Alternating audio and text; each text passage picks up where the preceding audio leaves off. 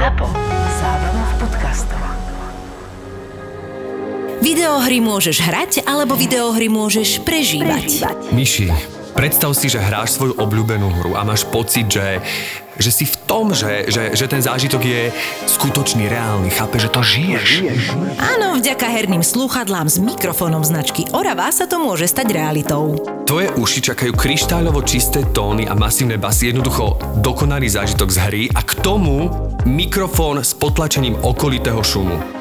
Slúchadlá si môžeš pripojiť do počítača, ale aj do herných konzol, na mobil alebo aj na tablet. Hrať alebo čo hrať, len počúvať hudbu môžeš z ktoréhokoľvek obľúbeného zariadenia. Sú mimoriadne pohodlné a vďaka nastaviteľnému hlavovému mostu si ich prispôsobíš presne na svoju veľkosť. A na výber máš aj dve atraktívne farby. S hernými sluchadlami Live Bass od značky Orava, Orava. vyhráš dokonalý zážitok z hry. Korporátne vzťahy SRO 71. časť Tak a tu máte manželskú posteľ s baldachínom king size samozrejme. E, Hneď vedľa je kúpeľňa, vo vani si môžete nastaviť perličkový kúpeľ, na políčke nájdete 10 druhov pien do kúpeľa a ak by vám ani jeden nesadol, kontaktujte personál. Aj také sa stalo? Bol tu ubytovaný jeden nemecký pár, s ktorým sme ten správny druh hľadali trochu dlhšie. a, a vedeli o tom, že sú primory na jednom z najkrajších pobreží? Samozrejme, raňajky sú od 8. do 11. Hneď potom sa otvára plážový bufet, od 13. do 15. je obed. Branč máte k dispozícii pri bazéne, kedykoľvek sa rozhodnete, no a večeru.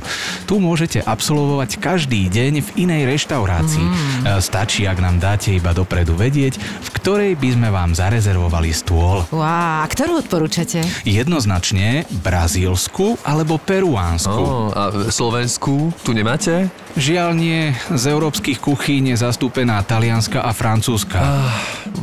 No a my sa s tým pokúsime nejako vysporiadať. Ďakujeme za porozumenie. Na privítanie máme pre vás pripravenú fľašu typického alkoholického dominikánskeho nápoja Mama Juana. Oh, fíha. a čo to obsahuje? V skratke červené víno, rum a špeciálne bylinky, ale pozor, je to silné afrodíziakum. Jednému páru sa už podarilo zlomiť posteľ. E, tomu nemeckému? E, nie, boli z Norska. To ma prekvapilo. No. Miloš? E, odkiaľ viete moje meno? Miloš? Miloš? Miloš? Miloš? Milko, Miloš, vstávaj. E, čo sa deje? No mala som ťa zobudiť, potrebujeme si ma odviezlo k tej doktorke. E, nie, to bol iba sen. Mm, a o čom sa ti zdalo? E, Boli sme spolu na dovolenke v Dominikánskej republike. Tak, to sa ti tak skoro nesplní. Škoda. No poď, prosím ťa, nech neprídeme neskoro. Uh, inak hneď mi bolo podozrivé, že hotelový manažér v Punta Cana rozpráva plynulo po slovensky. Prekvap na Vianoce.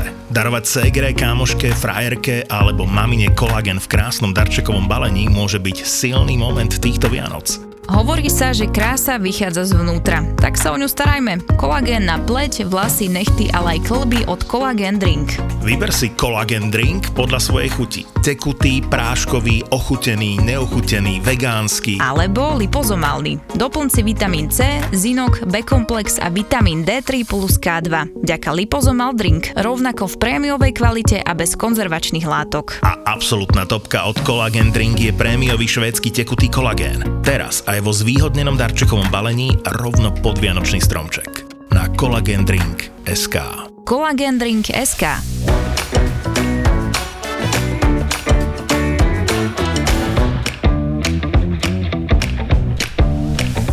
Števko, a prečo tieto dve kuchyne si tam vybral? Ako si to povedal? Peruánska a, brazílska? To sú tvoje obľúbené? No sú. Pokiaľ som nebol v Dominikánskej republike, teda e, tak som nevedel, že môžu byť tieto dve kuchyne moje obľúbené, ale naozaj v Brazílii som teda nebol, ale myslím si, že v tej Dominikánskej republike, v tom hotelovom komplexe, v ktorom som sa nachádzal, tak sa im podarilo vytvoriť atmosféru Brazílie, hrala tam hudba a chodili tam presne tí pekne oblečení čašníci s tými na takých tých, tými, ja neviem, jak to nazvať, Rumbagulami? nie, nie, nie, nie. nie. Uh, oni mali vlastne také, jak my dávame špekačky, jak to nazvať? Ra- jak rážničí máš, alebo niečo E, tak? áno, a na to mali napichané mesa a vlastne Aha. oni prišli vždy s tým mesom, každý mal iné typy mesa, on ti ponúkol na tanier a ty si si mohla z toho akože zobrať v prípade, že si chcela to konkrétne meso, alebo si mohla povedať, že no, Najhoršie je, že gracias. táto covidová doba urobila to, že keď mi toto povieš, že si to vôbec neviem už predstaviť. Vieš, že si mám akože odobrať od niečoho, ktorý už niekto iný si bral a neviem čo, tak nie je jasné, že mi to nedávali priamo do úzda, ale... Nie, to si, akože to si si odštipla príborom, hej, takže rozumiem, paradoxne, akože... rozumiem. Hej, hej, hej. Števko, a keď už hovoríš o týchto krajinách, uh, ja som teraz taká plná Vianoc, už vieš, oni, nevieš, ako tam oslavujú Vianoce? No, to ti musím povedať, že v Brazílii som ešte nebol, ale keď sa napríklad bavíme o Kolumbii, to som tak ľahko premostil, tak v Kolumbii rodina na Vianoce nie je spolu až tak ako u nás. Sú Aha. spolu na Silvestra a skôr na Vianoce žúrujú. Čiže je to, je to tak trošku opačne. Čiže stromček im trochu vadí v tom žúre. Akože mm, môže tam byť aj stromček ako, ako estetický doplnok toho žúru. Taký ale... maličký, 40 cm by sa hodil. Áno, ale vlastne dostanú sa k tým až na Silvestra. asi. Ale to je dobre, lebo im by sa pokojne hodil kúpiť si napríklad stromček eh, na Kondelajska, lebo ten majú iba za 7,90. Áno, to som počul a doručujú do 48 hodín, dokonca aj v sobotu a to rozhodne nie je juhoamerické. No tak môžeme privítať nášho dnešného hostia. Náš dnešný host má iniciály ŠŠ. Áno, je to tak a rodičia sa rozhodli. A Števko, ty si tiež mal byť pôvodne iné meno. Ja som mal byť MM, ja som mal byť. Martin, Martinovič, ale, ale napriek tomu som menovec s našim dnešným hostom. Áno. Števko Šprocha, ahoj, vítame ťa. Čauko, tešíme sa, že ešte si raz. prišiel. Ďakujem veľmi za pozvanie. Dramaturg, e, reportér, DJ, myslím, že veľa, e, ako to povedať, ja inak slovná zásoba dneska... Či ale ja to, nemám, ja to nemám len dnes, ja už to mám asi, asi tak mesiac a neviem, či, že čo sa deje. Ty, Chcel normálne to začnem synonym, riešiť. ale rovno DJ a reporter nie sú synonymá, ale prívlastkov, prívlastok je to správne slovo, čiže máš veľa prívlastkov pracovných. Ale ja tiež som na tom podobne, že na to, aby som sa mohol s vami normálne rozprávať, tak musím byť vyspatý. To je základ. Inak to máš pravdu, ale ja už som zistila, že to asi tentokrát nie je z toho, že by som bola unavená, ale že už to má iné dôvody a myslím, že to je vek, povedzme si. Števko práve vyvalil oči. Áno, je to tak, je to tak. A teraz si vyspatý? Hm, Teraz som vyspatý, áno, áno. Malý závidím. fešačik dovolil. My máme juniora, ktorý je Jej. šiestý v poradí a tiež sa volá Šš. Presne rovnako a tiež sme sa rozhodli. Počkaj, teda, šiestý to... v poradí, akože... A šiestý Štefan Šprocha. Tak, bo nie je teda- to tvoje šieste dieťa, hej? Nie, nie, dobre, nie, dobre, nie, lebo to nie, tak nie. znelo. Čiže tak takto z máte generácie na generáciu? Áno, áno, my to z generácie na generáciu takto ako prenášame, aj keď teda nebola to úplne dohoda, že musíš, nikto ma nepritlačil, ale chcel som, lebo je to pekné. Ja som bol piatý v poradí a tiež sa mi to tak nejak vnútorne páčilo, že teda môj otec, môj starý otec a tak ďalej a tak ďalej. A cítil som, že niečo teda ako keby jedna tá linka zostáva, tak e, som to nechcel porušiť a moja manželka veľmi tolerantná povedala, že dobre, súhlasím. Tak poďme ešte do jedného pekné. dieťaťa, teda, aby si to mal, že? Nebol to taký tlak? Uh, vieš čo, nebol to taký úplne tlak, ale uh, my sme teda, mnohí to o nás vedia, že my sme sa pokúsili niekoľkokrát, nám sa to ale nepodarilo v tom, že, ale to je smutná téma, že to dieťatko odišlo predčasne, bohužiaľ, čiže museli sme sa aj s týmto vysporiadať. A vieš, ako to je v živote, že uh, ak uh, sa ti stane niečo takéto, tak ťa to má posilniť, nemôže ťa to jednoducho zničiť a nemôžeš padnúť úplne, úplne niekam. Tak e, sme si povedali, že dáme tomu ešte šancu. A keď neprišla Tamarka, to poviem teda tak otvorene, tak potom prišiel Števko. A teraz si hovoríme, že asi mal prísť Števko, uh-huh, lebo k M by bola Tamarka, nebol by Števko, tým pádom by sa celý ten sled zastavil Hej, možno. hej, hej. Ale teraz je tu Števko, čiže berieme to tak, že Števko existuje, ale zase na druhej strane tú Tamarku sme nikdy nevymazali. Mhm. No veď jasne, to sa asi, to sa asi nedá, ale... No to sú silné veci, toto ne, ne, neviem si to vôbec predstaviť, čo ste, čo ste museli zažívať, ale je úžasné, že ste sa, že, že je tu števko a že, sa- že, že celé to má ako keby šťastný koniec. Ešte s takým krásnym menom teraz. No ale musím povedať, že vidíš úplne inak, iný uhol pohľadu si mi dal na to, na to, ako to povedať, tých Štefanov, pretože ja som tiež teda po otcovi, ja som druhý, takže môj otec chcel tú históriu, ja zatiaľ teda syna nemám, takže teda ani dceru vlastne. Ale, Ale zase nechcem, aby si bol pod tlakom, Števko, určite. teraz som tak ostal, že áno, však vlastne takto, keď sa na to pozrie, že je to vlastne taká tradícia, že to môže byť pekné. Ja som skôr s tým bojoval, že prečo sa musím volať ako môj otec, že mm-hmm. som z toho mal také, ale u nás to tá tradícia ešte nebola, že ten otec to tak chcel zaviesť a asi to aj skončilo už tá tradícia. Štefanom druhým Martinovičom to asi končí, ale tak nie, nie. Nikdy nehovor nikdy. No, ja Števka sledujem samozrejme na Instagrame a musím ti veľmi pekne poďakovať, lebo ty e, robíš takú osvetu. Toto som mal ja pripravené, Myši. Áno, prepáč. Toto som chcel ja povedať. Dobre, ale povedz ty a ja, Ale ja čo, tak povedzme obidva, že kto to mal lepšie. Ha, srandujem, no. no povedz, ako si dokončí to. Nechcela som len to, že teda vďaka tebe uh, uh, mám naozaj prehľad o mnohých veciach, ktoré uh, by som asi si, vieš, asi by som potom nepatrala. A ty to tak ako pekne zosumarizuješ, že je to také jednoduchšie, ale to znamená, že tam nad tým tráviš veľa času. Áno, jasné. A všetko vzniká pochopiteľne za kriku detí aj všetkého, čo k tomu patrí, že nemám k tomu úplne komfort, ako som mával kedysi. A teraz, aby sme aj povedali, že o čo ide, e, áno, venujem sa koronavírusu, ale koronavírusu sa venujem práve preto, že e, úplne v začiatku, začiatku, kedy sme ešte nemali žiadne informácie, alebo takmer žiadne informácie a e, všetci práhli po tom, že tak čo to je, je to nejaký nový vírus, niečo sa tu deje, strašne veľa to ľudí ovplyvňuje vo svete, možno aj nás a vy, vy, vyvedie nás to z nejakej komfortnej zóny, tak vtedy som si zároveň všimol, že všade je strašne veľa hoaxov. A ja tie hoaxy naozaj neznášam. Poviem vám pravdu, že nenávidím, keď niekto uh, fakt je presvedčený o tom, čo nie je pravda, ale ešte oveľa horšie je, že to šíri ďalej, vieš, a teraz ovplyvňuje všetkých ostatných, tí sú z toho úplne na prášky a rozmýšľajú, že bože, tak teda asi naozaj to tu je už celosvetové spiknutie a neviem čo všetko. Čiže toto som chcel urobiť takú hrubú čiaru a preto som začal vyslovene zháňať aj zahraničné informácie z odborných článkov, aj také, ku ktorým bežná verejnosť nemala prístup a v tomto mi veľmi pomohli niektorí lekári, musím povedať, že keď som ja začal uh, sa rozprávať o koronavíruse, tak ako keby všimli si to niektorí odborníci. A teraz oni ma trošku opravovali. Napríklad také jedno opravenie, že, že prosím vás, ak môžete, tak nehovorte nakazený, ale infikovaný. Znie to presnejšie a zároveň je to také jemnejšie. Takže naučil som sa postupne aj výrazy a zároveň som sa naučil v tom orientovať. A boli to práve oni, ktorí mi poradili, kde nájdem informácie, tie správne. A už som to len rýchlo zostručňoval, aby každý si urobil prehľad o tom, čo sa deje. Teraz je situácia iná, teraz už vieme všetko, ale zase musím povedať, že dobre funguje aj tá dezinfoscéna, e, ktorá sa snaží do toho všetkoho vmiesť úplne nejaký zmetok a neporiadok a môžem vám povedať pravdu, že dnes už aj ja musím oveľa, oveľa ťažšie zháňať tú pravdu a overiť a zisťovať si, čo je skutočné a nenaletieť niekomu, kto vymyslí, povedzme, že aj tak ako slušne obstojiteľný, obhájiteľný argument, ktorý samozrejme potom zožerú ľudia doslova a berú to tak, že je to tak. No a boja sa, strach, vieš, je obrovský okolo nás a toto ja nechcem, nemám rád strach, pochopiteľne, lebo potom strach, stres, zletí trávy, neviem čo všetko, cítiš to na vlastnom tele, celá rodina je z toho nešťastná, teraz sme všetci, hlavy máme nešťastné, 20 nešťastných hlav sa stretne či už na internete alebo doma a z toho nie je nič dobré, pochopiteľne. Čiže snažím sa vždy z toho nájsť nejakú cestu von.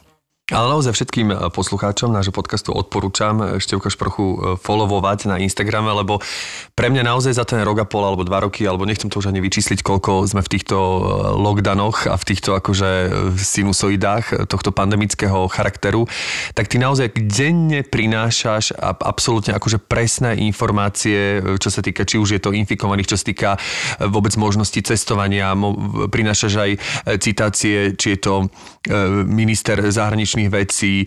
Čiže ja napríklad, keď som aj sa chystal na dovolenku minulý rok, tak som sa števka som vždy otravoval, že aké sú prosím ťa teraz pravidlá a tak ďalej a že ty naozaj máš o tom absolútny prehľad a ten prehľad veľmi v stručnej forme, čo teda naozaj vyžaduje jedno mravenčie úsilie, pretože je to tam veľmi jednoznačne a veľmi stručne napísané. Prinášaš vo svojich storkách a za to ti ako keby ďakujem, lebo, lebo pre mňa si bol absolútny komunikačný kanál číslo 1, lebo e, tým pádom nechcem samozrejme všetky denníky NM, sme, nie sme a tak a budeme. E, sú to takisto renomované médiá, ale ty si vlastne vždy priniesol taký ten výcuc a že nepotreboval som hlavne každý deň úplne dopodrobná to e, ako keby nejakým spôsobom Obsiahnuť, sledovať, ale chcel som vedieť nejaké základné fakty, hlavne keď sa niektoré veci menili, keď sa e, napríklad tie covid automat som pochopil na základe teba, lebo to by som v živote nepochopil.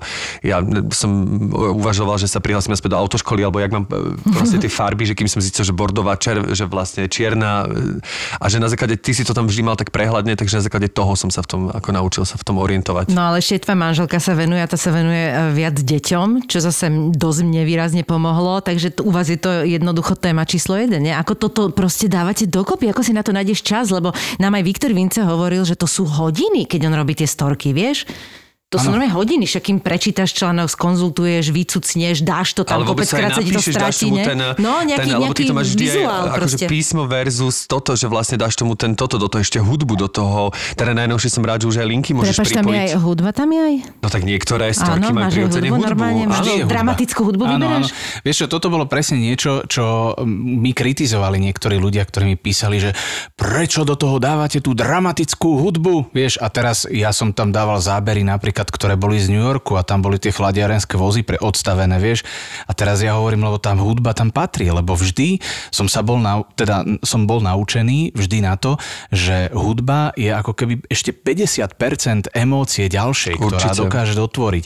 To znamená, že je to takto, naozaj je tá situácia skutočná a tá hudba mne tam patrí. A ten, kto si to len pozrie, tú storku, alebo si ju pozrie aj s hudbou, tak má oveľa väčší zážitok. A či je ten zážitok pozitívny alebo negatívny, to už nechám na čitateľovi, pretože aj z toho negatívneho sa dokážeme poučiť. Ja sa napríklad, lebo toto je presne častá otázka, ktorú mi aj hovoria ľudia, že prosím ťa, že ne- nemôže byť v tých správach akože viac toho pozitívneho. A ja im na to odpovedám, že viete, ale ja sa napríklad na tom negatívnom učím. To znamená, že ak bola nejaká autonehoda, kde sa niečo udialo a bola chyba v tomto a v tomto, tak pre mňa ako šoféra je to poučenie. Pokiaľ niekto si z toho zoberie tiež takto, že poučenie pre seba, tak tým pádom sa v podstate celý život vzdeláva ani o tom nevie. No a otázka ešte bola, že ako si to delíme s mojou manželkou. tak áno, je pravda, že my sme sa dohodli, že ja teda do školstva nepôjdem, to znamená, že u mňa minimálne nájdete školské témy, ale zase na druhej strane, že ak sa toho deje veľa v školstve a zrovna teraz sa toho deje veľa, eh, pred Vianocami, že teda deti pôjdu skôr na prázdniny a podobne, 18.. áno, tak 17, tak Áno, presne... Števko, od 17. decembra Akože od tak vyzerá. 18. sú, nie? Či Áno, áno, áno. Ale áno. 17. sú v škole, od Posledný 18. krát. sú, no, tak áno, vlastne... Áno, máš vlastne pravdu. Áno, áno, prepač, prepač, prepač. Prepač. Ale, ale Sledujem dô, storky Štefana Šprochu, tam to bolo, že od 18. sú doma, takže... vtedy mi stačí prelinkovať iba manželku. To je naozaj jednou vetou. A viem, že moja manželka zase tá urobí mm, veľkú tému, práve aj jednoducho vysvetlí všetky pravidlá tak, ako majú byť pre rodičov, pre deti. A práve preto ináč ju aj mnoho maturantov a školákov sleduje, pretože oni tiež sa v tom strácajú a zrazu to majú tak jednoducho povedané, prečítam si, aha, takto to je. Dobre. Preto sa my venujeme tomu, lebo nás to veľmi zaujíma. No ale to si stále, jedlo si nechávate vari, e, voziť, alebo ako, ako to riešite doma? Nie, vážne počúvaj, lebo však to je šialené, vy máte dve malé deti, akože. A popri normálnej klasickej práce ešte ako do tohto investujete množstvo času. Teraz nahrávame podcast spoločne, čiže stihol som ešte naškriabať zemiaky a odísť. Dobre, ale dobre. Aťka momentálne varí. Uh, MK, tá staršia, je tým pádom zaukolovaná a starý, stará sa o najmladšieho, takže takto to je rozdelené u nás. Ty brďa, no Musíme akože klobúk dole, systém. počúvaj, klobúk dole. Ja som povedal tých niekoľko prívlastkov, keď som ťa predstavoval, medzi inými aj, aj DJ, aj dramaturg, aj reporter. Čo je teraz ako keby najväčšie gro tvojej práce? Vieš, kde sa ukázal ten DJ? No presne tá hudba, hudbe, ktorá to ja musí mám- byť áno, na presne, Instagrame, presne, jasné. rozumieš? Jasné, no dramaturgia je to hlavné, čo robím a vstávam pomerne skoro. E, Tiež sa ľudia pýtajú, že ako je to možné, že vstávam o tretej alebo pol štvrtej. Áno, tak to je to u mňa. Tak ja vstávam vtedy, keď treba.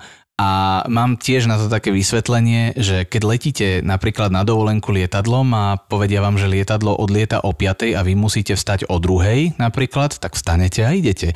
Napriek tomu, že ste unavení všetko, ale idete. Áno, ale tak nie, neletíš na dovolenku takmer každý deň. Nie, ale cítim vždy zodpovednosť. Vieš, že pokiaľ vysielaš pre celé Slovensko a to celé Slovensko sa o tej 6. hodine ráno zobudí, zapne si telku, tak e, prosto ty tam musíš byť, lebo ty si služba. Vieš, a ja som v tomto mm, taký, že si dávam veľký pozor, aby som všade bol presne na čas, alebo ešte aj v predstihu a môj zase iný kamarát v autoservise mi hovorí, že ty máš ešte stále v kalendári tie chlieviky a ja vrajím, že áno mám, lebo ja som presne načasovaný, že od do budem tam, od do budem tam a keď mi to sedí, tak celý deň potom klapne a väčšinou to vychádza.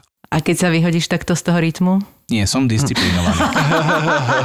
Nie, nevyhodím Nie, sa. ale môžeme, môžeme potvrdiť, lebo si jeden z mála hostí, ktorý prišiel naozaj na čas. Počkaj, Že tri naozaj minúty na čas. pred. Tri minúty pred. Áno, No áno, nie, áno. skôr, skôr to len Skôr 3 minúty len my pred. Sme ti mi zdvihli telefón.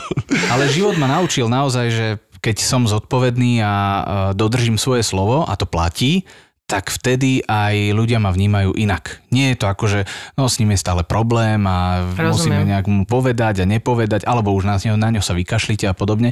Na mňa sa dá spolahnuť v tomto určite. Ale vieš čo, to je to také, že ja som tiež zodpovedná, ale z, z času na čas sa mi stane, že treba prídem niekde neskoro alebo niečo ma úplne vyhodí a naozaj ma to akože dosť výrazne vyhodí z rytmu v takom svojom, lebo nič sa nestane, ja si ale musím povedať, že počúvaš, však nič sa nestane, akože nikto nezomrel, že si niekam prišla 10-15 minút neskôr, ale ako keby ma to povzbudí do toho, že potrebujem občas to rozhodiť, aby som, aby som sa tak ukludnila, že to je normálne a že vlastne teraz ako... Lebo mne to napríklad vyhodilo hrozne, keď prišlo moje dieťa do našej rodiny a zrazu som, ja som nebola schopná si uvedomiť, že môžem spať cez deň. Taká blbosť, vieš? Alebo že nemusí to byť proste tak, ako to mám naučené, nič sa nestane, keď v noci budem hore, cez deň si pospím, proste, že sa sprehadzuje ten režim vo všetkom, v, inak jedlo, nemám čas na toto, no tak chvíľku to potrvá a mne hrozne dlho trvá, kým si akoby na niečo nové zvykne, práve preto, že som zvyknutá na tie chlieviky, vieš, a že možno ono je to dobre niekedy sa tak rozhodiť, ale mám pocit, že tebe sa to nedie. Ale zároveň som schopný sa prispôsobiť. ale zároveň... Ale zároveň som schopný sa prispôsobiť, lebo niektoré veci sú dané. Hej. Pokiaľ mám ísť do práce a mám tam byť e, včas, a to vie aj moja manželka, lebo aj s ňou si delím niekoľko služieb, a keď ona má byť v práci, viem, čo to znamená pre mňa. Pre mňa to znamená, že je to 100% doma. Musím byť v poriadku, zdravý, vyspatý a tak ďalej a tak ďalej. Pokiaľ mám doma prísť do nejakej situácie nečakanej, tak sa nič nedeje. Mm-hmm, Doma sa to mení. To je úplne jasné. Ale potom to dobieham po nociach. A to je to, čo sa nedá jednoducho inak dobehnúť časom len v noci niekedy o 10., 11., 12., vtedy, keď je čas a priestor, tak vtedy No práve. počkaj, tak kedy spíš, Števko? A podľa potreby. Najmenej som rád, keď môžem spať 6 hodín, ale podľa potreby. Aha. Naozaj je to tak. Čiže A to je také väčšinou maximum u teba, hej? Áno, ale vieš čo, ja ti to poviem, ešte nejdeme do témy asi DJing, ale poviem ti, že tam som sa to naučil, že spíš vtedy, keď sa dá, aj, v, aj na hodinu, aj na hodinu A a, vieš to? Pretože to pomôže. Áno, viem to. Uh, viem a poznám aj niektoré grify, ktoré sa používajú, že príklad ti poviem so spánkom. No, povedz všetky že- grify. Povedz všetky, prosím Dobre, ťa, dobre, teraz sa mi zídu inak, to tak ti dáme poviem. spánkové grify, že ak si chceš pospať iba chvíľu, lebo bohužiaľ to ako keby čas nedovolí, tak daj si pred spánkom kávu a budík po 30 minútach a funguje to. Čiže dáš si kávu, kým začne účinkovať po 30 minútach budík. Môže sa stať, že si sa zobudila ako keby rozbitá, ale funguje to. A druhá vec je, že ak si môžeš pospať aspoň hodinu, pospí si aspoň hodinu, 100%.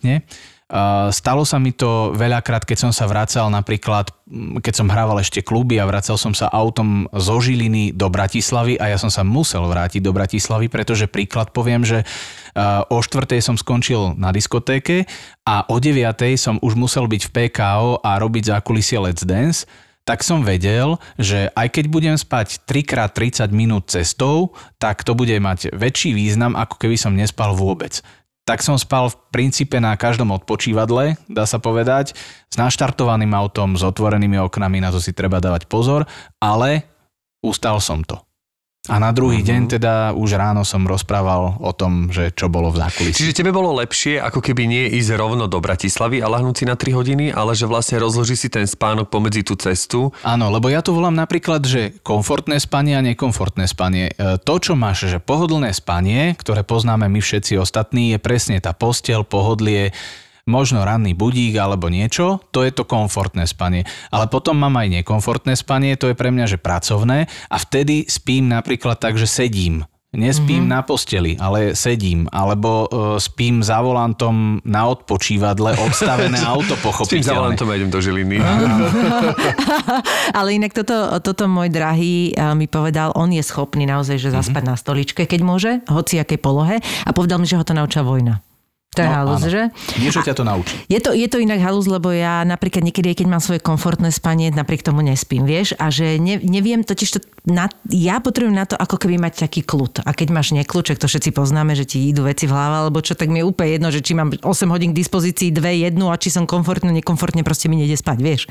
Lebo no, proste rozmýšľaš, rozmýšľaš, nekľud, ja mám hneď žalúdok vybavené, takže toto je veľký obdiv, že to takto dokážeš, lebo to je, ja keby som vedela, že tak teraz tuto na tomto odpočívadle mám 30 minút a že si každou nervóznou blbosťou oberám ešte. Vieš, ja sa dokážem aj týmto vyhodiť z toho, že, že mám pocit, že Maria, teraz na čo toto robíš? Zbytočne si zobrala 5 minút, vieš? Že to toto podľa mňa asi dokážeš. skúsenosť, že tiež som to tak mával, že Asi, keď, hej. keď sú ťažké dni a potom mám predstavenie, tak viem, že môžem ho stávať ráno o 5, môžem točiť, môžem dabovať, ale viem, že hodinu pred tým predstavením si musím dať šlofíka, aby som to predstavenie mohol odohrať tým, že vlastne ten deň pracovný začal o 5, ale končí vlastne o 11 večer, lebo vlastne a ten najväčší výkon, ktorý vlastne všetci vidia, ide vlastne večer, čiže Takže, ale keď prídem domov a viem, že mám tú hodinu, tak ja som práve, že úplne mám taký zvláštny pokoj, že viem, že mám tú hodinu, že úplne zatemním celý byt a, Fakt? a tú To je hodinu si skvelé, úplne to je dám. skvelé. Akože, Ja som- Stane sa niekedy, že začnú susede vrtať a poviem si, že ale, Díky. ho, ale hovorím si, že musím ísť aj cez to vrtanie, že musím len ležať a mať zatvorené oči, že Mhm. bez nároku na to, do akej hladiny sa dostanem, už to, že ležím a mám aspoň autogénny tréning, že dýcham a že mám zatvorené oči, už to je lepšie ako, ako nič. To je, ja Čiže si bez nároku na hĺbku spánku. Že toto sa mi podarilo, lebo som mala také obdobie nejakého týždňa, kedy sme niekoho zaskakovali v rádiu a musela som chodiť ráno do práce.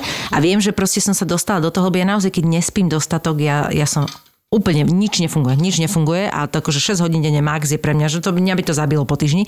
Tak som d- po obede spávala a vedela som si už nájsť to, ten kľud toho, že nevadí, lahneš si po obede, je to v pohode. A to sa mi stalo, ale je naozaj pravda, že málo kedy sa mi toto podarí.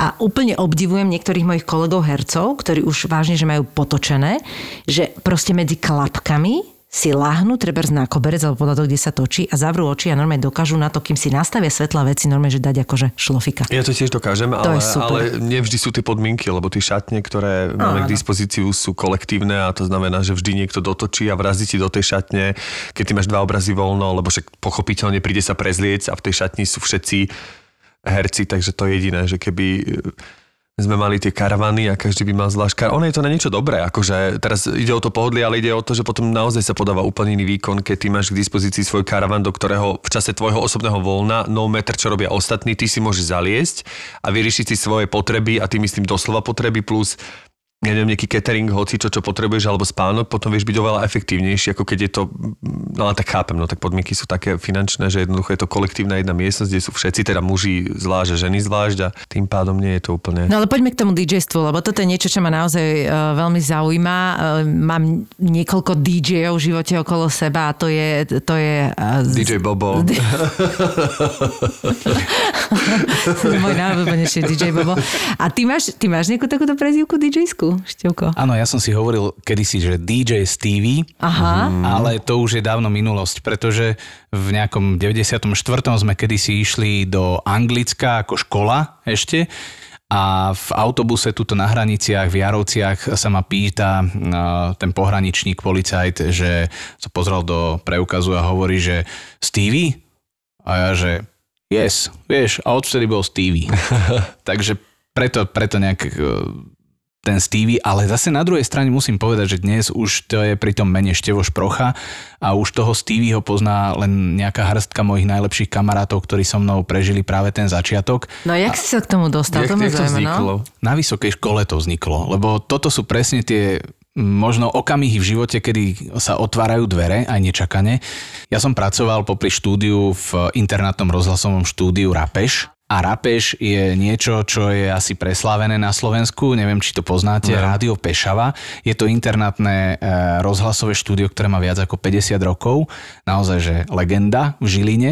A na intrákoch bola hrstka chalanov, ktorí boli naozaj, že veľkí fanatici do rády a spolu sme teda mali štúdio, ktorému chýbala naozaj doslova iba frekvencia, lebo tá výbava tam bola fantastická, technická a tam som sa naučil úplne všetko, od nahrávania, cez moderovanie, cez teda tento DJing a obrovská škola pre mňa boli menzy. Menza je teda vysokoškolská jedáleň, do tej našej sa zmestilo tisíc platiacich ľudí, čo sme teda vedeli, že koľko ich je a vtedy, keď bola najlepšia zábava, tak samozrejme okna po zatvárané a my sme to volali, že menza sa potí, lebo tam to bolo všetko nadýchané, puch, všetko 5. cez 9.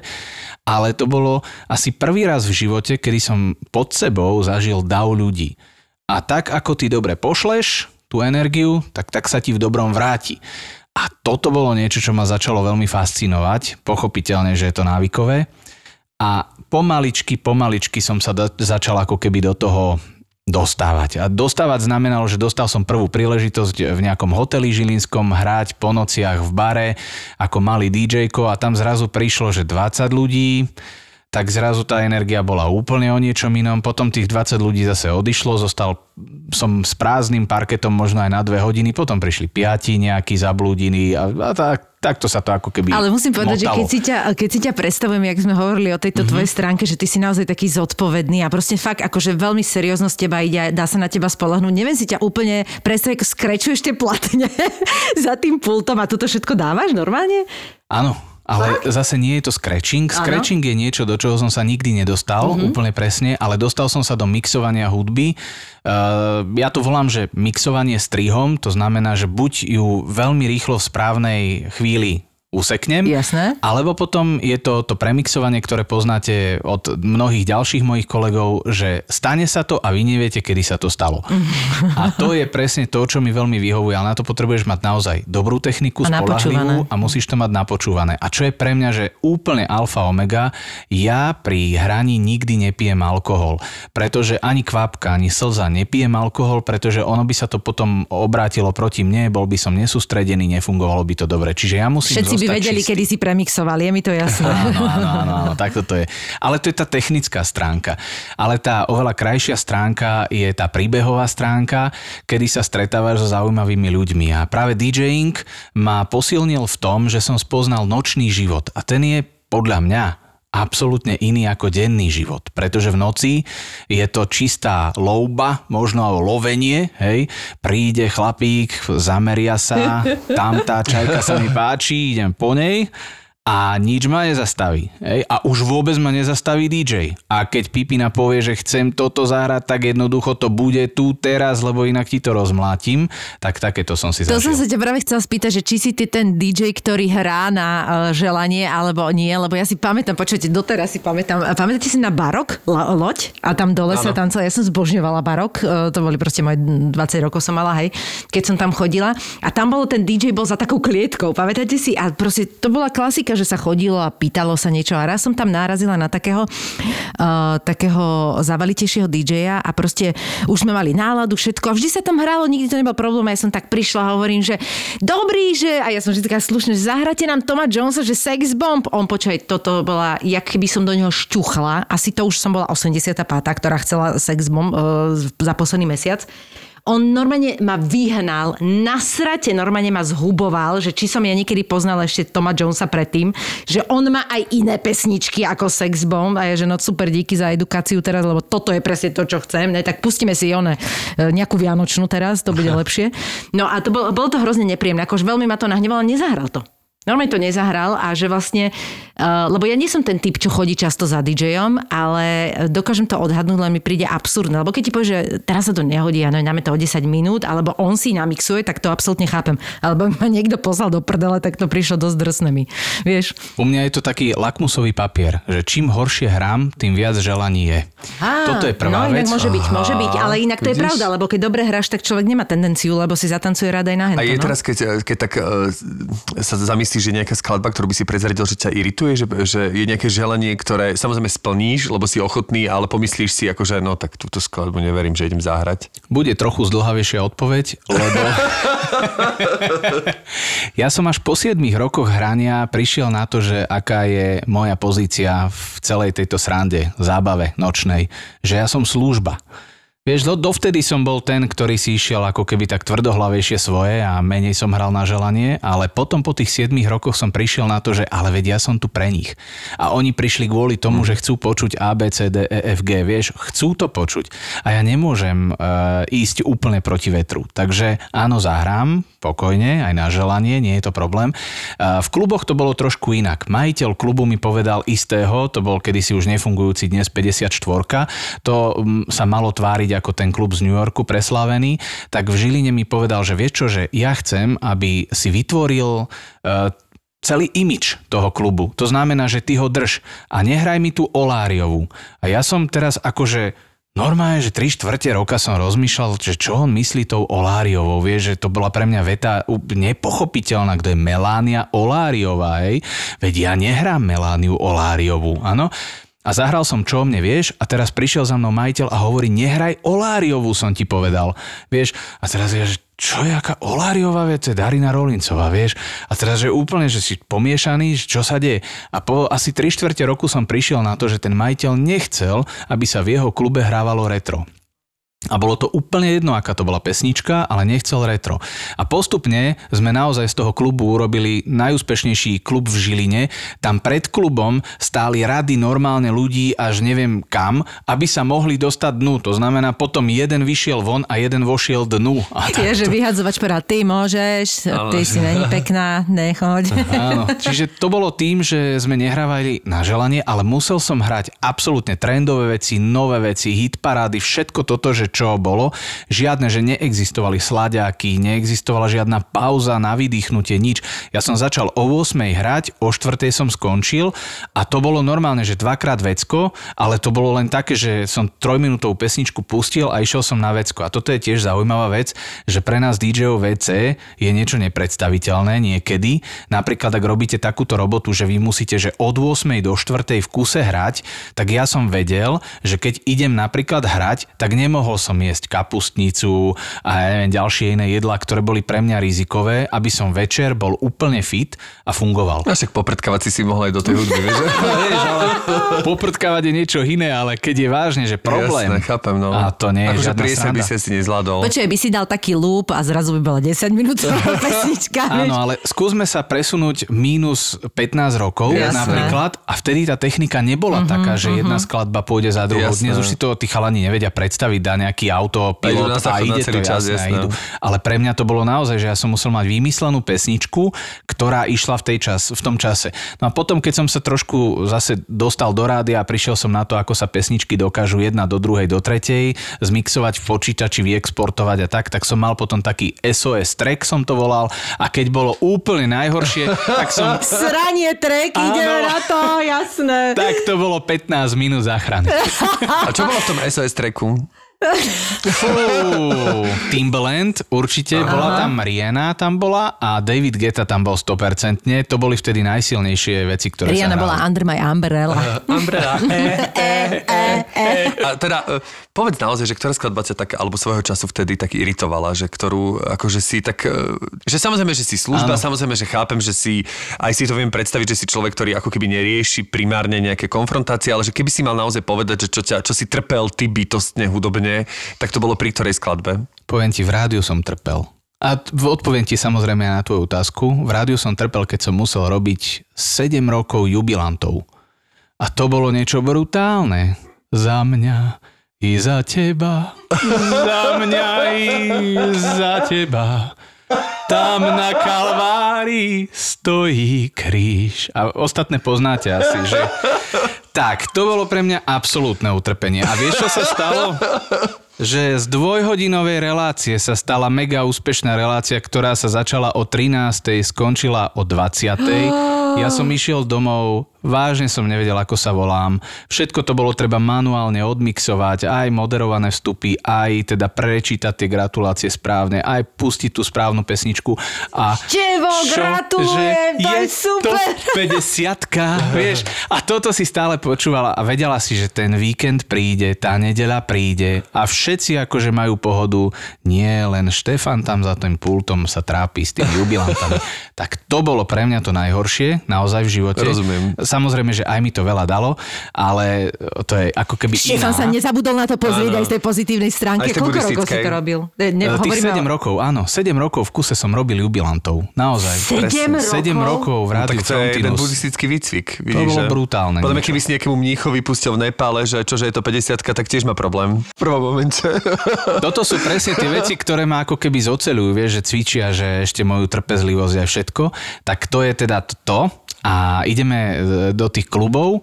Tak najhoršia pesnička pre mňa, ktorá sa hrávala v tom čase, bola Voda, čo ma drží nad vodou. Akože nech mi je odpustené Elán, všetko, aj nech sa na mňa nikto nehnevá.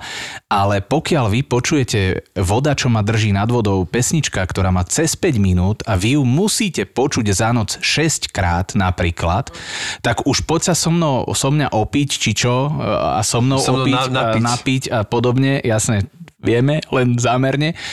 Tak to bolo niečo brutálne. A predstavte si ešte, že vám prídu rozbíjať podnik nejakí vagabundi, pretože aj takéto som zažil, miestnych mafiánov, ktorí tam prišli e, do toho podniku a zrazu normálne, že odišiel vyhadzovač, bývalý kickboxer, ktorý to tam mal teda chrániť, odišiel majiteľ, Zostali tam len akože pár hostí a jedna čašníčka, ešte jeden čašník sa tak zduchol a boli sme teraz, že vtedy sme hrávali dvaja, lebo teda jeden má jeden prehrávač, druhý druhý, ťažká doba, iná doba nepredstaviteľná, ale stáli sme tam a teraz vedeli sme, že týchto šesť dobrých chlapcov je v podstate zlých chlapcov a vedeli sme, že asi sa čosi tu udeje. No a jeden z nich taký naozaj, čo mal, nechcem teda byť zlý, ale mal ju obrovskú tú dlaň, vyfackal jedného chalana e, pri bare a ten chalan spadol na zem a teraz, že my sme nevedeli dýcha, nedýcha, čo sa deje, čo sa nedeje, ale nemohli sme za ním prísť. Potom nakoniec chlapec ako nejak sa nakopol aj so svojím systémom. Tak ja som stál za tým mixažným pultom, teraz pozrel som sa na tú situáciu, bolo asi, asi polnoc, v tom ceokryte nebol žiadny signál a chalani to tam začali rozbíjať. Ale že úplne na totálku. Všetko, čo bolo, nábytok hádzali do nábytku, e, sklo hádzali do skla, do ľudí, do hoci koho, tam sa diali strašné veci, naozaj. A jeden z nich prišiel za mnou, že počúvaj ma. Sedemkrát voda, čo ma drží nad vodou. Ja som vedel, že som na tom zle a som povedal, že áno. Sedemkrát išla voda, čo ma drží nad vodou. Táto krásna romantická pesnička, do tohoto sklo, drevo, všetko sa lámalo, ničilo. Oni, sa, oni boli šťastní sami zo seba. Sedemkrát som hral vodu a on jediný tancoval svojím spôsobom predo mnou bol šťastný, že som mu to zahral a ja som bol šťastný, že som to prežil. A toto sú také chvíle, ktoré vy naozaj, že neviete, e, že čo robiť, Jasne. ale vy viete, že aha, tak v tejto chvíli som v zlom čase na zlom mieste a asi sa mi môže niečo stať, tak Jožo zachraňuj. Ty kokos, počúval, toto je Fú, dobrý áno. brutál. A, to norm, a oni sa potom akože dorozbíjali, zničili, odišli? Áno, áno, nepoďakovali za pesničku. Tak to je veľmi mrazivá pointa. Ja som Počuj, celý ale čas rozmýšľal, akože no. nenapadlo rôzne veci na odľahčenie, že Hej, jak ja. tam bolo to sklo, že čo im do toho zahrám? Sklíčka, Příteli, sklíčka dotyko. SOS. Ježiši Kriste, no máme hneď niekoľko. Stále hovorím, že to je iná doba, akú žijeme my dnes, vieš, to je nepredstaviteľné. To je koniec 90 rokov, začiatok naj- to je jeden z 2000. najhorších- Teraz už nikto najhorších 7 krát, časov, aké keby bolo niečo, nepustím. No tak ale toto úplne chápem, že máš takúto asociáciu s tým, tak to, ti, to ťa Rozumiem, nepustí. že tá to, keď ti... pesnička nie je teraz úplne... A tak už to nepúšťaš na svadbách, nie? Takúto pesničku. Uh, A na nie, želanie? Nie, dokonca si ju nikto už neželá. to je to? zvláštne. A poviem ti pravdu, že ja... Ja mám Máme tu niekto... pandémiu, nikto už nechce počúvať voda, čo ma drží nad vodou. Ja tomu celkom rozumiem. Počuj, toto je úplný brutál, akože. To si Áno. dal. Áno, ináč e, s mafiou som si užil svoje, ale takouto miestnou mafiou žilinskou e, bola zasa úplne iná situácia. A zase, jeden človek to bol, neurobil v podstate nič ako keby výrazné, ale vedelo sa, že ten človek je nebezpečný. Mm-hmm. O štvrtej sa skončila diskotéka, to som vtedy hrával, volalo sa to Strelnica, dnes už to neexistuje, ale tam sa stretávali takí akože kamaráti kamarátov, takí naozaj, že rôzni ľudia, ktorí sa stretávali len v nočnom živote a fungovali asi iba ilegálne. A prišiel tam o štvrtej taký naozaj, že veľký človek, veľký. A v strede tej strelnice bol ring, a on začal v tom ringu vyvádzať. A ja som teda nevedel, že či je opitý alebo má niečo iné v sebe, možno, ale on bol naozaj, že fakt vyzeral to zle. nebezpečne. A ja som mal taký pocit, že ten majiteľ s ním asi niečo má, nejaké kšefty alebo niečo, lebo majiteľ za mnou prišiel a ja mu hovorím, že vieš čo, ale tak ako už je štvrt na 5, že už asi by sme mali skončiť. A on mi hovorí, že áno, mali, ale ja by som ešte nekončil. Tak som hral dovtedy, kým som hrať mal, no a človek sa tam vyriešil na tom, v tom ringu, a potom bolo... A čo, akože, dobre. akože tancoval svojím spôsobom, mal vlastnú choreografiu? Alebo to, jak Nie, si to, on, či on robil ak- hovadinom, bil Ak si ľudí? videla Alebo... film King Kong, tak niečo podobné. Akože s ľuďmi? Nie, Sam- len tak sám so sebou. Aha. Ale s ľuďmi som tam zažil niečo úplne iné. Bola tam bitka vtedy. Uh, nie v ten deň, ale možno týždeň predtým a to som videl prvý raz v živote, ako chalan chalanovi rozbil veľký krígel o hlavu. Ježiši Kriste. To bolo neuveriteľné niečo. A to bol ale naozaj taký klub, kde to bolo tak mierne na hrane, musím povedať. Uh-huh. A to je zase to, čo si mnohí neuvedomujú z toho nočného sveta, že on, ten nočný svet, má ešte nejaké také svoje zákulisné fungovanie. Že ty ideš nie ty konkrétne, niekto ide sa zabaviť v noci, vieš, tak ideme jasne, veď bude dobre, vieš, ale ty vôbec nevieš, kto s kým má aké prepojenie a prečo je to mm-hmm, prepojenie. Mm-hmm. A pokiaľ my sme fungovali v nejakej komunite, tak sme vedeli, že aha, tak toto sú tí, ktorí sú iná komunita a môže tam dôjsť k nejakému treniu alebo konfliktom. Častokrát za mnou prišli a povedali mi, že je tu ten a ten, pozor, akože môže byť problém, priprav sa na to. A najväčšia zbraň, ktorú ty máš v princípe, že keď je problém, je stiahnuť hudbu. To je, že akákoľvek situácia, ktorá je nečakaná, keď aj napríklad, že tebe, teba niekto ohrozuje ako DJ, alebo stávajú sa aj takéto veci, stalo sa mi to pred dvomi rokmi na svadbe, tak normálne som, stiahol som hudbu. Áno, stiahol, stalo sa mi, vysvetlím hneď. Bol to Michal David, ktorý ma doviedol do krízovej situácie, bohužiaľ. To myslíš vážne? Úplne vážne. Ja som si myslel, že tieto veci už sa diať nebudú, pretože sme nejakí inteligentní No. ľudia, spoločnosť, ktorá normálne funguje, V ale nejakom veku ešte aj, no. v nejakom veku a presne a toto boli zrovna právnici.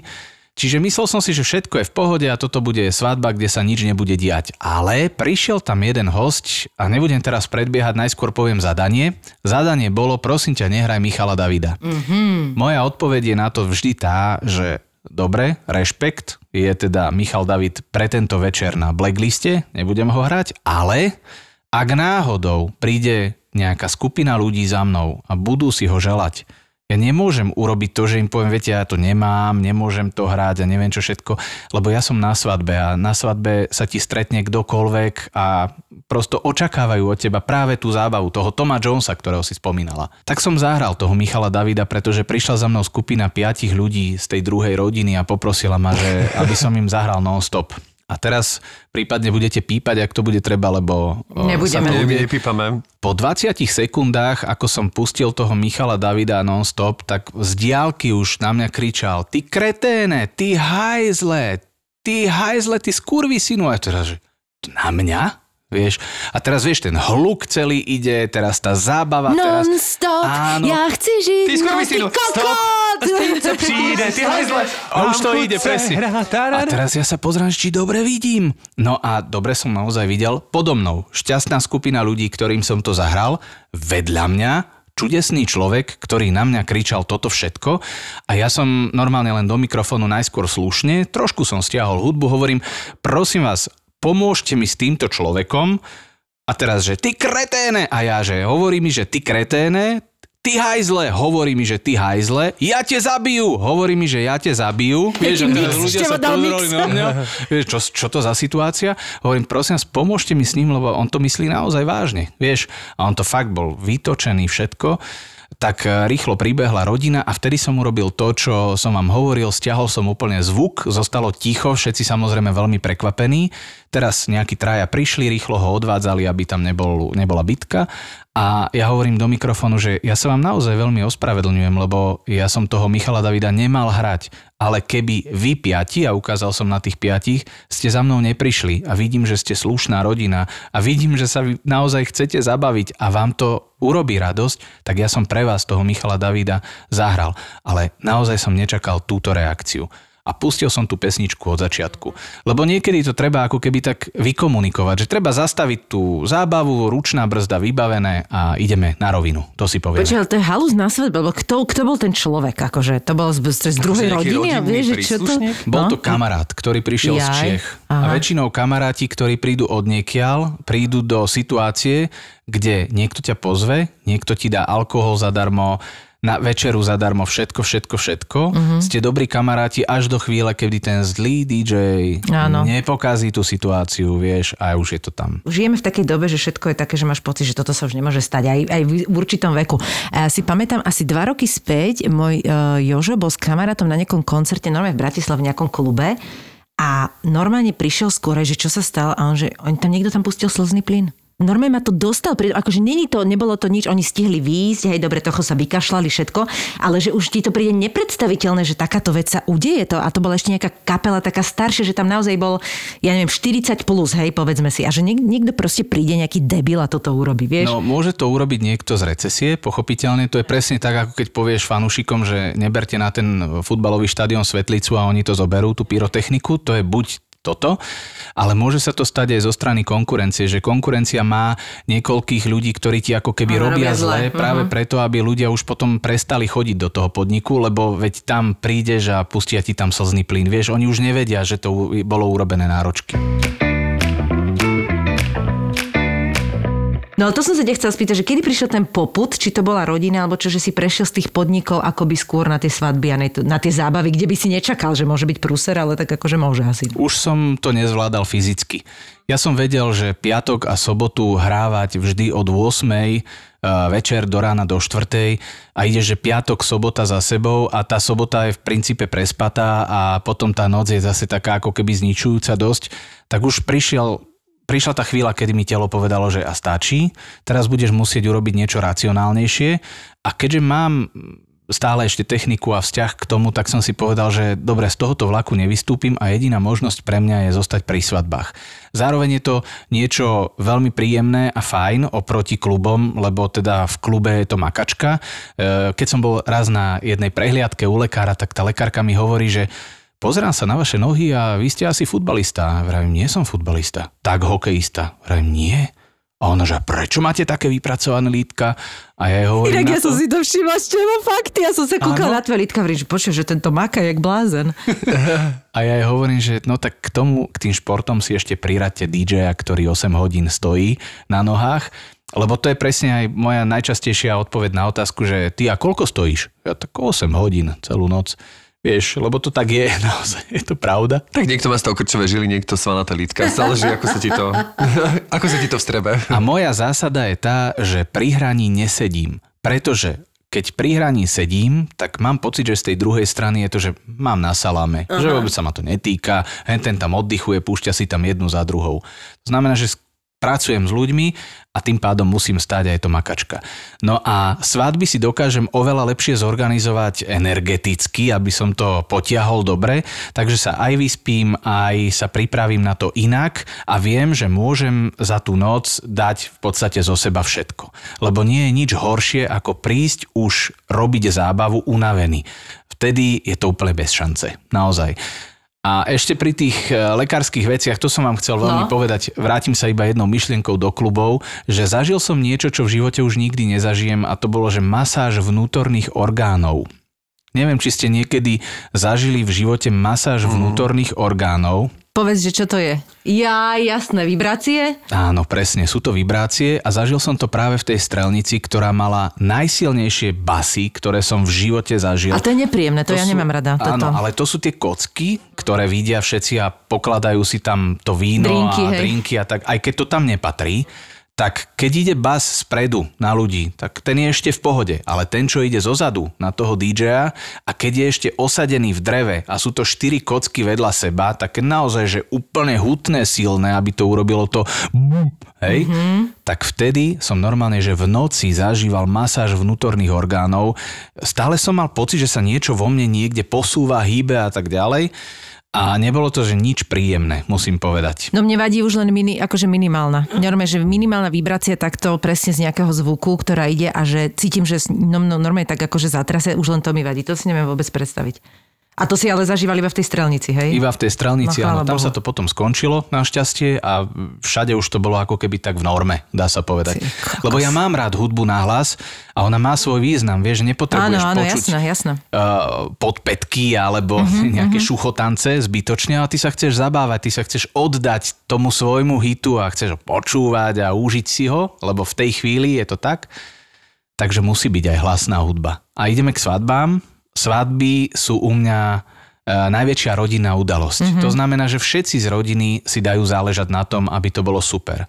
Dnešné svadby už sa preklápajú ešte aj, má to ako keby taký, takú ďalšiu výhybku a tá je, volá sa, že Instagram a iné sociálne siete, pretože každý sa musí pekne odfotiť samozrejme a všetko to musí byť dobre nastajlované a dokonalé, ako bolo u, u toho a u toho, že to bola top svadba a neviem čo všetko, tak teraz urobiť tú top svadbu je samozrejme veľké zadanie. Čiže cítiš, že teraz poslednú dobu je to akože väčší tlak na to, aby, aby aj ten DJ bol lepší ako predtým?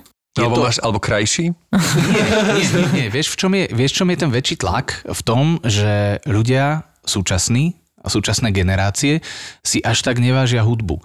Lebo my sme boli šťastní ešte, keď sme počuli tú svoju pesničku, lebo sa, sa, si sa k nej ťažko Áno, dostala. teraz si vyhľadáš hoci čo, hoci kedy. Mm. Tak, teraz si to povedal, mám to v telefóne, pustím si play, je to úplne jedno z akej služby. E, Jediný rozdiel medzi tým, keď si ja pustím play z telefónu a tou svadbou napríklad to, ale je teraz, jak to hovoríš, je to halus, lebo vlastne však všetci to vieme, že to tak je, veď aj celý ten hudobný biznis na tom istým spôsobom akože proste prerába, už sa hľadajú tie prostriedky, ako z toho ísť von, ale máš úplnú pravdu, že vlastne jak to zasiahne niektoré tieto povolania, vieš? Že naozaj, že ako keď si zoberieš, že ten mladý si to dneska pustí, pustí Spotify, čo chce, kde chce, zoberie si so sebou prenosný reprak vo veľmi slušnej kvalite a ty si akože v prdeli, vieš? A že jak by sme si to proste na, na ja si doteraz pamätám, jak sme si na pasku proste normálne nahrávali, vieš, a teraz ti prišla mama do izby a bol tam aj otvorenie dverí, áno, takže to, to dosť nepríjemné, vieš. A že dnes už proste, takže mávaš týmto problém na tých svadbách, že napríklad, ja neviem, že ti niekto tam, čo, čo ti povedia na svadbe? No povedia mi, že nie ďalej. To je presne ten, ten pocit, ako keď si... Skip! Áno, skip, next. Ideme, ďalej, nie, ďalej. A teraz ty sa pozeráš normálne a máš pocit, že ty si ten smartfón, tá jedna fotografia nelíbí, ďalej, ďalej, nepáči, ďalej, vieš. A naozaj už to tak funguje, že, že my žijeme takú rýchlu dobu. Takú všetko je fast, vieš, tak asi aj fast DJ prišiel za nami a tým pádom to nie je už o tom, že prišiel som, neriešim, páči sa mi táto hudba, budem sa na ňu zabávať, ale niekedy je naozaj takýto pocit. Ale to sú isté chvíle, isté okamihy, ktoré sa udejú. Zase nemôžem povedať, že je to vždy a všade. Zažil som množstvo svadieb. A vám hral kto na svadbe? Uh, môj kamarát, poprosil som ho. A dobrý bol? Tam je presne tá storka možno o tom, že akú hudbu budeš hrať. Ráno mu hovorím, v prv, ešte rý- rýchlo poviem, že prvé zadanie bolo prosím ťa, poď mi zahrať svadbu, lebo ja nechcem, aby to niekto pokazil. Prišiel, hral svadbu a ráno mu hovorím, že proste, ale ty si hral nejak veľa ľudoviek. A on mi na to hovorí, že aký hosti si mi doniesol, tak som ti hral. A toto je presne mm-hmm. ono, že napriek tomu, že si mnohí myslia, že ja mám nejakú šablonu a že no a veď ty iba prídeš, pustíš, veď vieš, čo už máš pustiť a vybavené. Každá tá akcia, aj svadba, je úplne individuálna. Je iná, iná chémia tam funguje, môže tam byť viac mladých, starých, môžu byť mladí, ktorí počúvajú len retro, teraz ty očakávaš, že budú počúvať nové veci, nie, tvoje očakávania zostali niekde v koši, oni ti ukážu, my chceme toto, nech sa páči. Takže musíš byť veľmi taký chameleón a prispôsobovať A je sa. nejaká skladba, ktorú si tak vždy tak tajne prepašuješ? Že je taká, že ju máš ráda aj spravie tebe náladičku a v principiálne nikomu nevadí, tak si ju vždy tak pustíš? Ja skladby vnímam ako odpočet času. Koľko mám času do premixovania ďalšej skladby? Ale Števko, e, nakoľko robím v rádiu, tak ti úplne rozumiem. Akože nikdy som si nemyslela, že dokážem stihnúť toľko vecí za trojminútovú pesničku. Ja keď som prišla do rádia, ja som, že však toto je neustály pres, veď ja nič nestíham. Teraz vidím, že mám 3 minúty, Nechci vedieť, čo stíham za tie 3 minúty. Všetko. To sú neskutočné veci a môj kolega ten je na stotiny, on funguje na stotiny. On dokáže, že skončí pesnička a on ešte tú poslednú sekundu vloží zvuk, ešte niečo urobí, ja neviem, to sú neuveriteľné veci. Akože a úplne inak počítaš uh, ten čas, no. A ja som sa halus. práve v rádiu naučil to, že keď sa ma manželka opýta, prosím, že koľko je hodín? A ja jej poviem 16.23. A ona sa pozrie a na hodinkách je 16.21 a ona že, ako si to vedel? A mne ide stále tuto v podvedomí nejaký timecode vzadu v hlave. Stále mi ide čas, čas, čas. Čiže toto funguje. Vieš, a to som sa naučil presne na sekundy. A toto je teda odpoveď na tú otázku, že ktorá pesnička. Ja tiež fungujem podľa nálady, Števko, že, že raz si pustím pesničku, ktorá je melancholická, inokedy si pustím tanečnú skladbu, ale nemôžem ti povedať, že úplne, že toto teraz preto lebo, lebo mám ich viac, ktoré fungujú. A ktoré sú Mám to? Ty, rád- ty raz si robil takú anketu a dal si mi takú otázku, mm-hmm. že ktoré sú také tri pesničky, ak si dobre pamätám, si ktoré ťa sprevádzajú celý život. Alebo že ktoré tri by si tak akože vypichol. Tak keby som ti Je tú to otázku pekné, mal že celý život. Mhm. vrátiť, tak ktoré sú také tri pesničky, ktoré sú buď spojené s nejakou udalosťou a ktoré, ako nemusíš si ich púšťať denodenne, ale máš s nimi spojenú nejakú silnú emóciu. Okrem teda voda, čo ma drží nad vodou. Keďže teraz nás asi počúvajú mladší ľudia, tak bohužiaľ pôjdem mimo tento žáner. Lebo uh, Natalie Brulia je speváčka, uh-huh. austrálska aj herečka, ktorá má pesničku Torn. To bola prvá pesnička, Áno. je veľký hit. Veľmi to mám rada, hej. A to bola pesnička, ktorá sa ma normálne dotkla vo vnútri a dotkla sa ma citovo, že keď je zle, tak mi pomôže. Mm-hmm. Ja to často používam, e, keď je naozaj, že mám nejakú depku, lebo táto doba je ťažká aj pre mňa, musím priznať, že niekedy príde taká hraničná situácia a poviem si, že do keľu ako fakt už je to tak ťažké, že chalan musíš sa dvíhať na nohy a vtedy si pustím Natalie Bruliu, Torn ak je úplne zle a Neteli vôbec nič neurobí, tak potom je tu pesnička, ktorá, ktorú som si vytiahol vtedy uh, zo šuplíka, keď mi bolo najhoršie a celý týždeň som mal, to bolo asi v roku 2000 a celý týždeň som žil každý deň z Vianočky, že každý deň som si musel rozdeliť Vianočku tak, aby som mohol z toho mať ráňajky, obeda, večera, lebo naozaj aj taká chvíľa prišla, ja som sa Wow. uh, v tom období zrovna ako keby odčlenil od svojej rodiny, pretože mne nevyšla škola a keď mi nevyšla škola, tak mi povedali, tak si hľadaj robotu. Teraz ja som si tú robotu nevedel nájsť chvíľu. Pochopiteľne, že peňazí nebolo, tak som hrával nočné podniky. Štyrikrát som sa objavil aj v striptizovom klube, kde ma to teda síce nebavilo, ale uh-huh. musím povedať, že urobil som Ale ako aj toto. DJ. Ako DJ. Ako DJ. Ako DJ. V striptizáku. Prepač, neodpustil som si. Veľmi správne. Áno. Áno.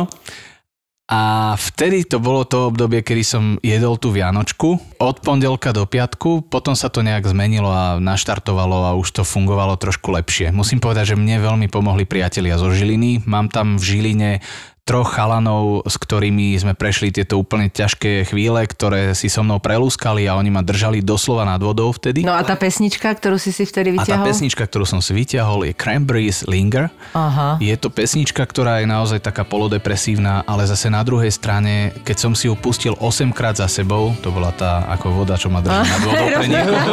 A robil si niečo v ringu, alebo? Nie, nie, nie, len som počúval ticho a sústredil som sa na dýchanie a naozaj, že dvíhal som sa na kolená a potom postupne aj na nohy. A tretia pesnička, ktorá ma dvíha v súčasnosti a už nejak akože celkom dlhú dobu, to je naša slovenská Lina Majer, jej Personal Sky. A ja hovorím... Skvelá vec, absolútne. Áno. A ja hovorím Líne, že, že Lína, že ja si zase púšťam tvoju pesničku Personal Sky. Vždy, keď si ju pustím, inak jej pošlem vždy aj správu. Lebo to je presne pesnička, že keď mi je najhoršie, tak si poviem nahlas, že a dnes, chalanisko, ešte nezomrieš. Jednoducho, poďme, dvíhaj sa na nohy a ideš. A vtedy je tá Personal Sky, tá ma neskutočne dokáže nabiť. Ona má veľmi dobrú energiu, tá pesnička. Fakt, akože to je veľmi dobrá vec. To je veľmi, pozdravujeme týmto Karolínu Majerníkovú, ktorú sa pokúšame dostať Presne. Presne. ku nám ako hostia, len eh, tým, že Karolina teraz nie je v Bratislave, tak sa to na, náročne sa to rieši. No. E, Ja mám ešte poslednú otázku, lebo no, Ja viem, čoho sa chceš dotknúť, No, ja sa ale- chcem dotknúť toho letectva. Áno, že, áno, áno. Že ty si spomínal teda uh, out of record, či off of record, či... Ty out, si of, mimo, ako ste vy, musíš ísť do toho rádia už trochu. Off record. Off record, ne, lebo ja je to out of... uh, No, proste to Rozumiem. je jedno. Veľa, no proste. No, že... že že vlastne ty máš rád lietanie, ale zároveň aj rád fotíš lietadla a to, prosím ťa, ako, ako sa fotia lietadla? Akože teraz ma to zaujalo v zmysle, že ja neviem, ideš do múzea, do, do toho vojenského, do, do, do Maďarska, tam fotíš tie staré lietadla, ktoré sú odstavené, alebo, alebo fotíš, keď letia na oblohe, alebo ako sa fotia lietadla? Základ k tomuto všetkému je na Žilinskej univerzite, kde som študoval leteckú katedru a teda leteckú dopravu. Ja som to nedokončil a nedokončil Aha. som to práve kvôli tomu ťažkému obdobiu, o ktorom som hovoril a vtedy sa naozaj nedalo vyhrabať. Nedokázal som to urobiť lepšie ako zachrániť sám seba a prežiť a e, nechlastať a neurobiť nejaké také veci cez Ale čiaru. takže si mal byť akože pilot? Alebo... Nemal som byť pilot, mal som byť po, pozemný personál, uh-huh. lebo e, moje oči bohužiaľ vtedy neboli na to, aby som mohol byť pilotom. Uh-huh. Tam bol 100% zrak vtedy a boli náročné skúšky, samozrejme náročný tréning, ktorý bol veľmi, veľmi v tej dobe drahý. Dnes neporovnateľne lacný oproti tomu, koľko to stojí dnes.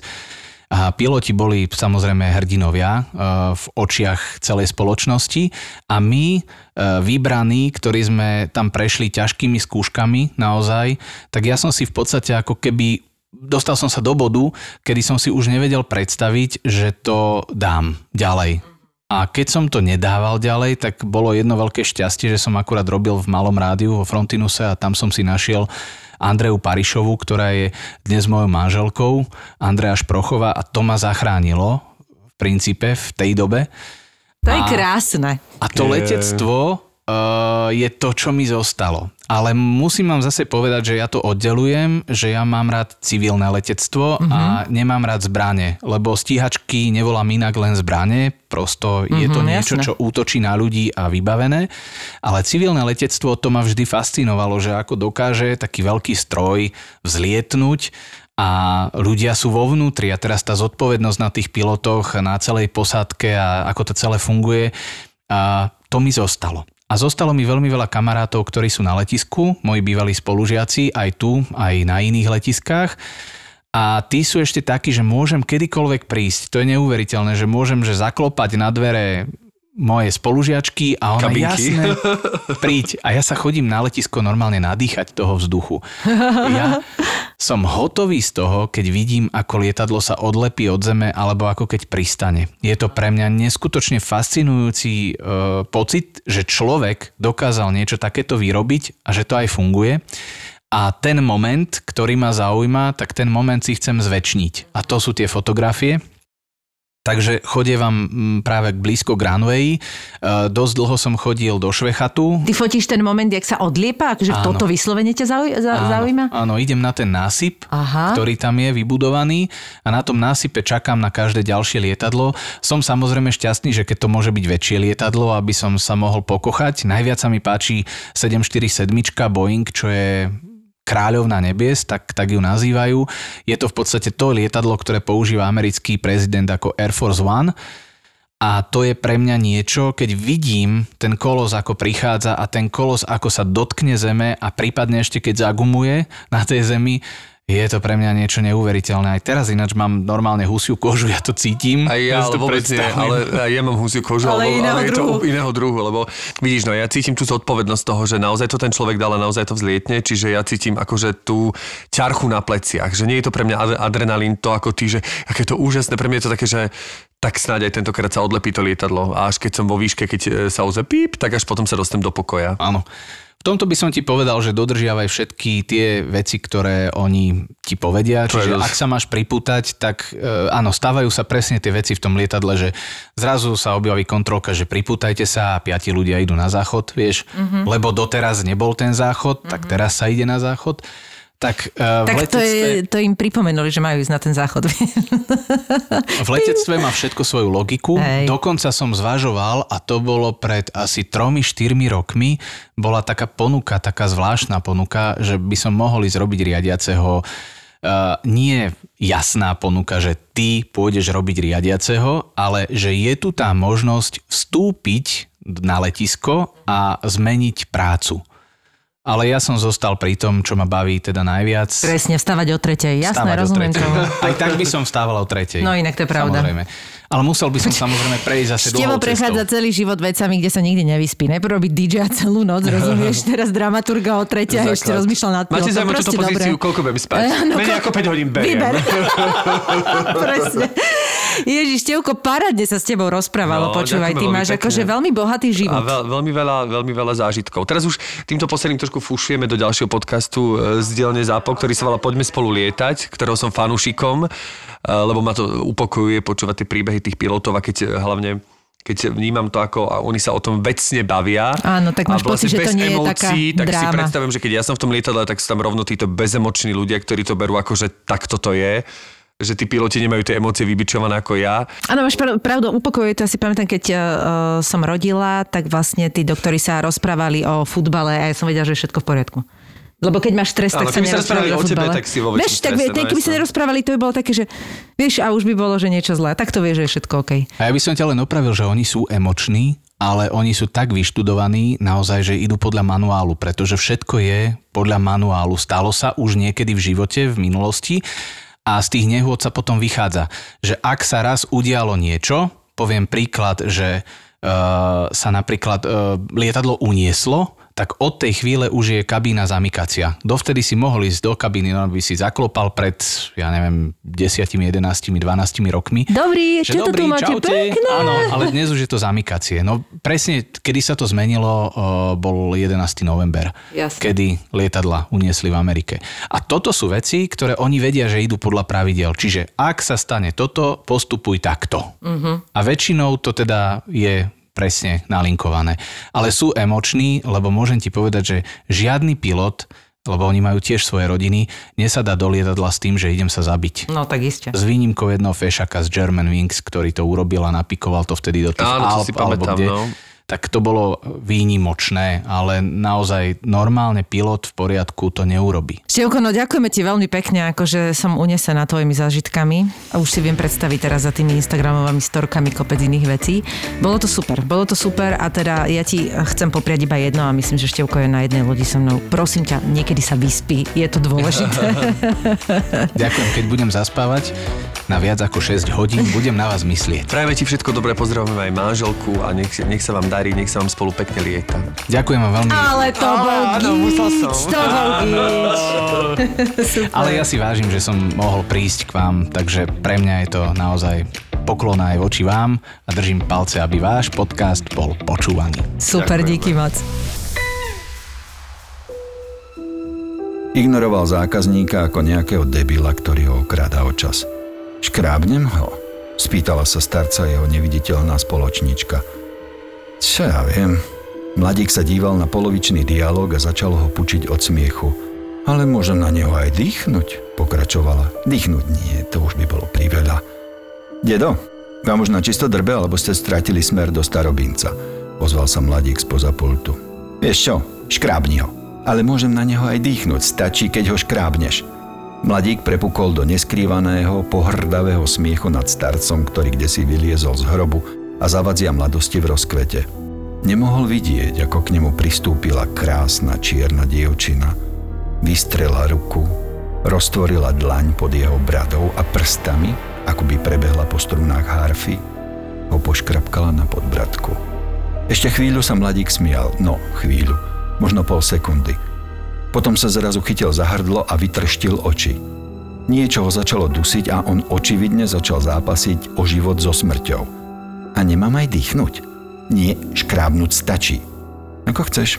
Mladík sa zvalil na zem. To bol úryvok z knihy, ktorú môžete darovať niekomu na Vianoce s tým, že ju napísal ten istý chlapík, ktorý píše scenáre k podcastu Vražedné psyché.